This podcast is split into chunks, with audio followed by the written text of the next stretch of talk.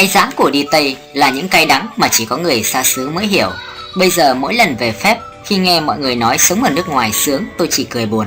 Cái giá phải trả đối với nhiều người ở đây là máu, nước mắt và những cay đắng mà chỉ có người xa xứ mới hiểu. 20 tuổi, tôi ham hở mang túi ra nội bài sang Đức. Máy bay bắt đầu cất cánh, cô chiêu đại viên phát cho mỗi đứa một trái táo đỏ rực như trong phim cổ tích. Mấy đứa tiếc nên chưa dám ăn và đưa hết cho tôi cầm để ăn dần.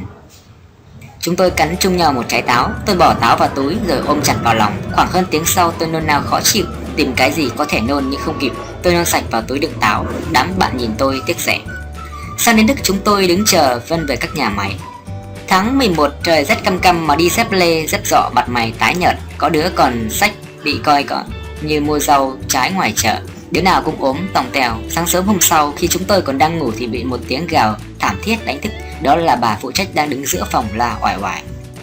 Sau đó bà chạy vọt đi Khiến chúng tôi chẳng hiểu gì cả Lại trùm chăn ngủ tiếp. Một lúc sau đội trưởng phiên dịch chạy tới cùng bà. Thì ra thấy bà thấy chúng tôi hai hay ba đứa ngủ cùng giường nên muốn tách ra. Phiên dịch và đội trưởng phải giải thích mãi. Vì chúng tôi mới sang không chịu được cái lại nên cũng dồn cùng nhau ôm nhau ngủ chung một giường.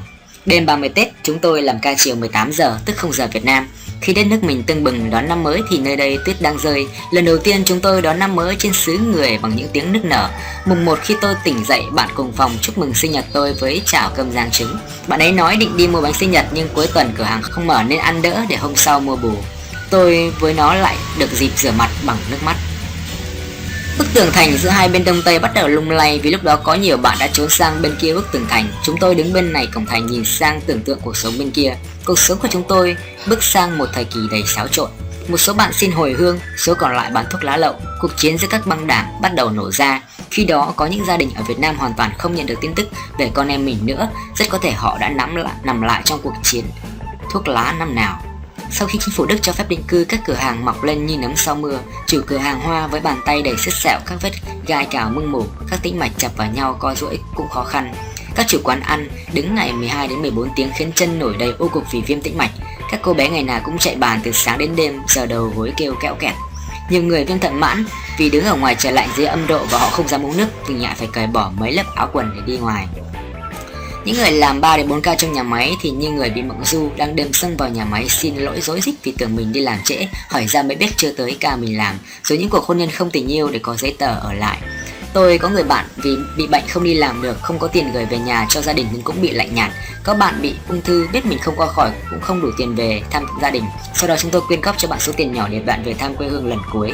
Bạn về xong sang là mất những cái buồn về nhân tình ấm lạnh theo bạn tới Bên kia thế giới khiến chúng tôi rất bất bình. Bạn có lỗi gì chứ? Lỗi là đi Tây bắt buộc phải gửi tiền về Mới được mọi người ở nhà đối xử tử tế sao? Bây giờ mỗi lần về phép Khi nghe mọi người nói sống ở nước ngoài sướng tôi chỉ cười buồn. Cái giá phải trả đối với nhiều người ở đây là máu, nước mắt và những cay đắng mà chỉ có người xa xứ mới hiểu. Người Việt và người Đức quê hương thứ hai khác hẳn quê hương thứ nhất.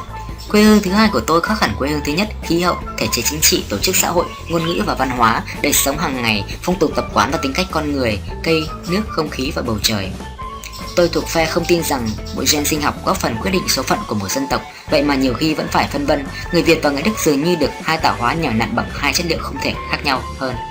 Chẳng hạn, tạo hóa của người Việt cho họ năng khiếu hạnh phúc ở kích thước khiêm tốn, tạo hóa của người Đức cho họ biệt tài than vãn ở tầm cao. Ta hãy lấy một ví dụ, trong báo cáo về chỉ số nhận thức tham nhũng trong báo cáo về chỉ số nhận thức tham nhũng năm ngoái của Tổ chức Minh bạch Quốc tế, Việt Nam đạt 31 điểm, dưới trung bình gần 20 điểm, xếp thứ 116 trên 177. Đức đạt 78 điểm, trên trung bình gần 30 điểm, xếp thứ 12. Lẽ ra có thể nhìn sang Nhật xếp thứ 18, Mỹ xếp thứ 19, Pháp xếp thứ 22 hay Ý xếp thứ 69 để tự an ủi thì người Đức lại bất mãn khủng khiếp về vị trí đứng thứ 12 của mình. Và nguyên nhân khiến họ không lọt top 10, những nước trong sạch nhất đã được chỉ ra rành rọt. Cho đến nay công ước phòng chống tham nhũng của Liên Hợp Quốc mà Đức ký từ năm 2003 chưa được phê chuẩn. Lý do chính nằm ở thủ tục điều chỉnh bộ luật hình sự để phù hợp với công ước này, trong đó điểm kẹt lại nằm ở chợ trêu ở điều 108E về tội hối lộ dân biểu. Nhưng ở đất nước làm cái gì cũng phải lên lịch từ thế kỷ trước này điều chỉnh luật hình sự cần không dưới 5 năm. Vậy là người Đức có thêm 5 năm để than vãn. Cách đây không lâu tổng thống của họ phải từ chức xuất phát từ vụ vay tiền. Vâng, vay chứ không phải là cướp, vay trả dần cộng cả lãi suất của vợ một doanh nhân để mua nhà. Một vị từng là ứng cử viên cho chức thủ tướng thì đi diễn thuyết cho các doanh nghiệp với tổng thù lao lên đến gần 1 triệu euro một năm. Cả hai đều không chính thức phạm luật song vẫn bốc mùi. Cứ thế này, dân Đức than thở họ sẽ trở thành một nước cộng hòa chuối. Người Việt dĩ nhiên cũng than thở và hơn cả than thở họ bức xúc, họ phẫn nộ và cương quyết. Họ có một điều luật cho phép xử tử hình kẻ nào tham ô từ 500 triệu tiền của Hồ, tức 25.000 đô la trở lên. Ở Đức, hối lộ cộng tham ô cộng trốn thuế 44 triệu đô la nặng nhất cũng chỉ xứng đáng 8 năm 6 tháng tù như trường hợp ông sếp ngân hàng Gribowski trong vụ bê bối mua bán bản quyền truyền hình tại đua xe F1. Song hành, song hành trình với tham nhũng của người Việt không phải là đường một chiều, nó giống một bùng binh hơn. Ở đó, mọi người cùng chen lẫn giành giật và chửi rủa để nhích lên từng cm, cùng hành hạ nhau và mang phân nhau cùng thay phiên trong các vai nạn nhân, thân nhân và thủ phạm. Cảnh tượng dĩ nhiên là đáng đau ngán, tốc độ thảm hại diện mạo, con người méo mó chân dung môi trường tàn khốc, nhưng một lúc nào đó với để ở cần số 1 và lý trí để ở cần số 0 tất cả cũng ra khỏi bùng binh cùng tràn đầy sung sướng trước khi dấn thân vào bùng binh kế tiếp. Việt Nam luôn sinh ra những anh hùng. Một ví dụ khác, ngày 5 tháng 8 năm 2014, một chiếc xe bus chở 48 người bị mất thắng ở Lâm Đồng đâm vào vách núi khiến 3 người thiệt mạng. Sang 45 người bị thương còn lại từ chấn thương phần mềm đến chấn thương cuộc sống, từ gãy xương chân tay đến gãy xương chậu, nhưng thoát chết. Vẫn đầy lòng biết ơn số phận và cảm ơn người tài xế đã dũng cảm hy sinh bằng cách thả lao xe vào vách đá để chết còn hơn ít ít còn hơn là lao xe xuống vực mà chết tuốt. Phó Thủ tướng kiêm Chủ tịch Ủy ban An toàn giao thông quốc gia lập tức viết thư chia buồn với người gia đình, người tài xế và biểu dương hành động của anh hùng của anh. Hàng trăm độc giả bày tỏ lòng xúc động cảm phục ngưỡng mộ coi đó là tấm gương đạo đức cao cả và lương tâm nghề nghiệp sáng chói. Nhiều người đề đề nghị gia đình nhà nước truy tặng ông huân chương dũng cảm và danh hiệu liệt sĩ. Nhiều người lấy đó tự để tự hào rằng Việt Nam luôn sinh ra những anh hùng. Mùa đông 2010 tại Sweden, một chiếc xe buýt trên đường chở khách đi trượt tuyết từ Áo về Đức cũng mất thắng. Tài xế cũng tìm mọi cách tránh lao xe xuống vực, cuối cùng cũng chấp nhận đâm vào một cọc bê tông và rơi xuống một đường trượt băng khiến một người chết và 36 người còn lại bị thương, tài xế bị thương nặng. Ông được coi là một người dày dặn kinh nghiệm đã đào tạo 150 tài xế xe buýt và theo các nhân chứng đã phản ứng rất nhanh và chuyên nghiệp khi sự việc xảy ra. Nếu không có thể chẳng ai còn sống sót. Song thay vì được cảm ơn, chứ chưa nói đến chuyện anh hùng, ông bị truy tố với tội danh sơ ý làm chết người và sơ ý gây thương tích cơ thể. Ngoài viện công tố, gia đình của người bị thiệt mạng và những người bị thương hôm đó đồng tham gia tố tụng. Ông bị tòa kết án, lý do là tài xế, ông phải biết rằng chạy đường trơn lại ở đồi núi hệ thống phanh thường bị sử dụng quá giới hạn cần cho xe nghỉ đủ để phanh hạ nhiệt và hoạt động hiệu quả trở lại. Tai nạn lẽ ra có thể tránh được và ông phải chịu trách nhiệm vì đã để nó xảy ra. Cùng là một hành vi người Việt coi là anh hùng cao cả đang tuyên dương người Đức lại kết án.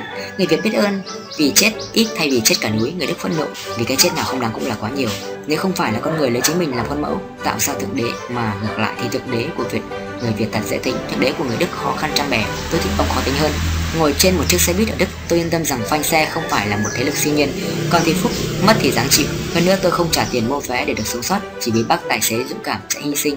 Cuộc sống của người Việt ở chung cư kiểu Đức ở đâu có người Việt, ở đó có nhiều món ăn ngon Ở đâu có người Việt, ở đó có nhiều tiếng ồn lạ. Chưa kể nhiều mùi vị lạ bay ra từ ban công những chung cư vốn nền nếp lâu nay của người châu Âu. Dù người gốc Việt ở châu Âu đi ăn nhà hàng không dễ Sau này tôi vỡ ra hai lẽ. Dân mình sang đây chủ yếu làm nhà hàng Biết số nội tình bếp núc nên chẳng ra ăn bẩn Bếp nhà còn ngon hơn bếp hàng. Đi Buchen, Đức Trời được đón tiếp chú đáo nên tôi mời vợ chồng anh bạn đi hàng một bữa cho phải phép. Vợ anh mở vung nồi chỉ Tôi có cả xá sùng nấu phở đại cô đây này. Cả à, đãi luộc nguyên con chờ chặt khúc rắc lá chanh. Nhưng chặt thế nào? Bang bang bang Mấy nhát váng động như xả súng liên thành. Tưởng chỉ váng óc người Tầng dưới ai ngờ cả vợ chồng già căn hộ tầng trên Kêu đau đầu mới khổ. Kinh con cảnh sát phải thăm bao lần chỉ vì tiếng ồn lạ kiểu này? À đang ở chung cư cơ mà. Mới vào chung cư kiểu Đức này tôi hơi hẫng. Chỉ được cái sạch sẽ ngăn nắp và bố trí phòng tiện ích. Mỗi lâu năm đến bảy tầng nên không thang máy, thang bộ, không có đường bờ để đẩy xe nôi hoặc chạy xe lăn. Nhưng là chung cư tư nhân thuê rất đắt từ 900 đến 1.200 euro trên tháng, chưa kể điện nước chủ yếu dân Đức ở. Muốn rẻ thì ra khu nhà xã hội dành cho người ăn trợ cấp xã hội, xô bồ lắm. Vợ chồng anh bạn kể hồi mới dọn được vào đây đến khổ vì hay bị hàng xóm kiện tụng. Gọi cảnh sát không xong, vợ chồng người Đức đành lò mò xuống nhà dạy vợ chồng gốc Việt cách tránh gây tiếng ồn. Đây anh chị phải dùng những miếng mút như này, bao quanh từ chân bàn chân ghế, không được kéo mà phải nhấc ghế. Người ta cắt thịt gà bằng kéo chứ sao lại có kiểu chặt rau, kinh khủng thế. Cô ơi nhà cháu thèm ăn muối vừng muối lạc, phải giã bằng cối. Dùng cối cũng không được nên ngồi nện xuống phải ôm cối vào lòng mà giã. Cuối cùng dọn đi chính là vợ chồng già người Đức ở chung cư này đã hơn 40 năm. ai nấy thật đấy, nhưng trời đánh còn tránh miếng ăn, phàm người Việt sao bỏ được món quê. Thế anh chồng người Việt giúp vợ mang bếp điện, mang bếp điện ra ban công xèo xèo dán trả đã lót cho phòng đỡ mùi. Tôi lo chị hàng xóm Đức đang ngồi uống cà phê, sưởi nắng ấm và ngắm những chậu hoa cảnh trên ban công căn hộ cạnh đó bị xông hơi mùi lạ. Bỗng những bàn tay của người đàn bà, đàn bà ngồi chờ sân bay Charles de Gaulle, so so hộp xốp dán băng dính chẳng chỉ rồi đưa lên mũi người mặt dạng sữa thì thả vào tai tôi. Mày không bốc mùi. Chị gói gì trong đó mà dạ mùi. Năm cân thịt chó đông lạnh nửa chai mắm tôm mấy lạng giềng một lít mẻ chưa kể xả ớt lá mơ gọi giải rác trong túi khác. Sao không nhét chúng vào thùng xốp cho đỡ bẩn? Hải quan pháp bây giờ tinh vi rồi. Có chúng Gói, gói chung giềng mẻ mắm tôm với thịt chó là nó đoán ra ngay. Vừa rồi kiểm tra an ninh không phát hiện à? Nó cũng nghi đấy nhưng mà mình cứ tảng lờ giả vờ không biết tiếng. Một thằng con Một thằng còn trương mồm sửa gâu gâu ra ý có phải thịt chó trong phòng thuốc ờ, thùng xốp không? Mình càng xô tay loạn xạ, nó cũng lười không bắt mở hộp lên cho qua may thế, cả nhà bên này đang chờ chỉ cần xuống tàu là mang vào bếp chặt nấu dưa mặn.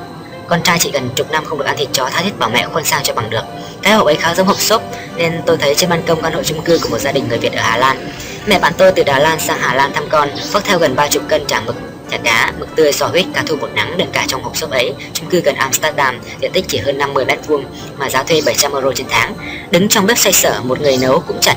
Tôi băn khoăn chừng ấy, đồ biển để đỡ đâu tủ lạnh lạnh chật rồi. Người chồng gốc Hồng Kông của bạn tôi chỉ ra ban công để nguyên trong thùng xốp cả bia cũng mang ra đó luôn mùa thu đông cái ban công khác gì tủ lạnh ngoài trời thì chọn nướng mực nướng thịt và khui bia mở tiệc ngay ở đó cho tiện